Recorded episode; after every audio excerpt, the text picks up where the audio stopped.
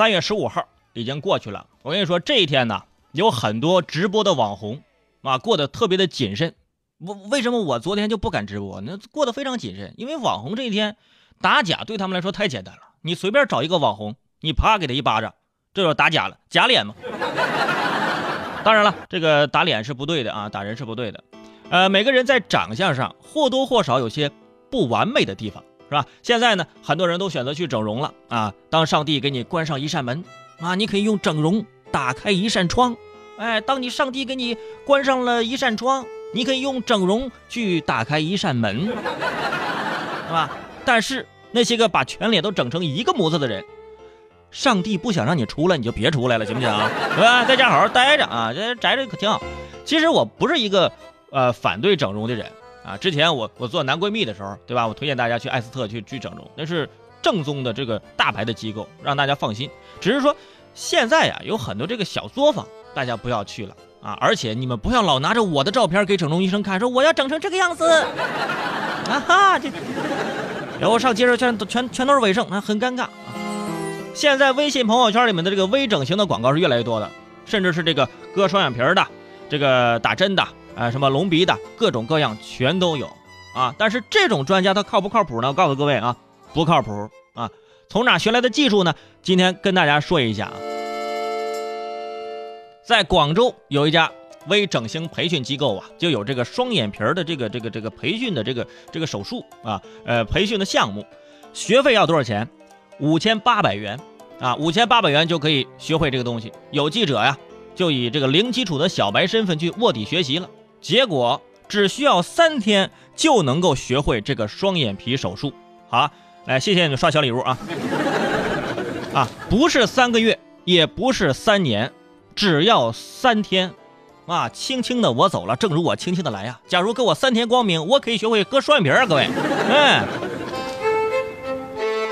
虽说这三天的速成班听起来呢不靠谱，但是这割双眼皮老师来头可是不小呢啊，来头不小，装潢设计的出身，装潢设计出身，你应该去金黄装饰啊，大哥，学的一手好装潢设计的好技术啊，现在培训割双眼皮啊，你恨不得割双眼皮之前得画一个三维立体图出来啊，就就差把水水泥拎出来了我。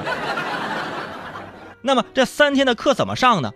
卧底的记者这么说的：第一天，老师给学员们每人发了一个鸡腿儿；第二天呢，每人发了两个鸡腿儿；第三天，就差一盘薯条了，是吧？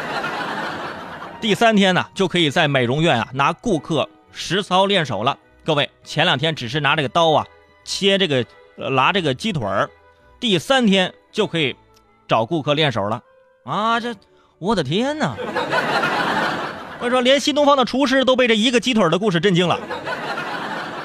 所以，如果你在啃鸡腿的时候，发现这腿上啊有两条被切开又被缝上的疤，呵呵，哎呀，这个鸡腿曾经美过容啊，曾经被割过双眼腿啊，双眼皮儿啊。不过呢，这个鸡腿啊，啊，你们也不要因为自己这个欧式大眼睛的鸡腿，你们感到骄傲啊。除了这个鸡腿儿。有些非法的微整形培训班呢，还用这个鸭腿跟猪肉做练习，是吧？等学员练习熟练之后呢，老师呢让学员呢互相扎针，哎，就跟容嬷嬷似的，哎这。不过呢，由于这个非法培训班的老师啊，他不是专业的整形医生。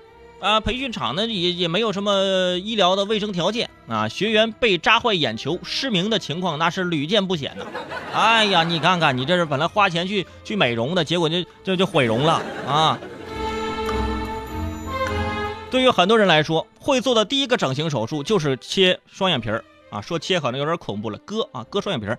然而呢，如果你一开始就选择了一个不合适自己的双眼皮儿，那么这个手术可能会成为你整容上瘾的第一步。发现整完之后不好看了，你会想再去整整其他地方。就像你买了个包，我买了个粉色的包，但是我必须要配一个什么样的衣服呢？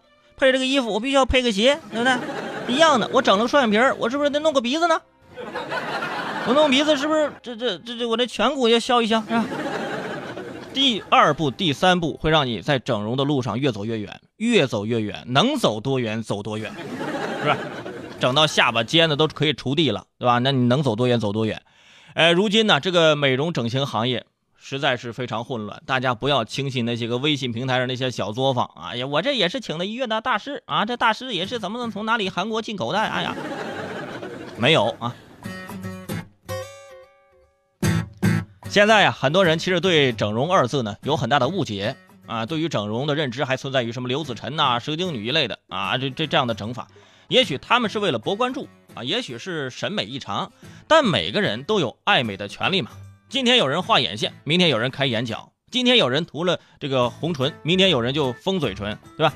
呃，在能保证安全的情况下，整容并不可怕，可怕的是坏掉我们的审美的这个这个概念。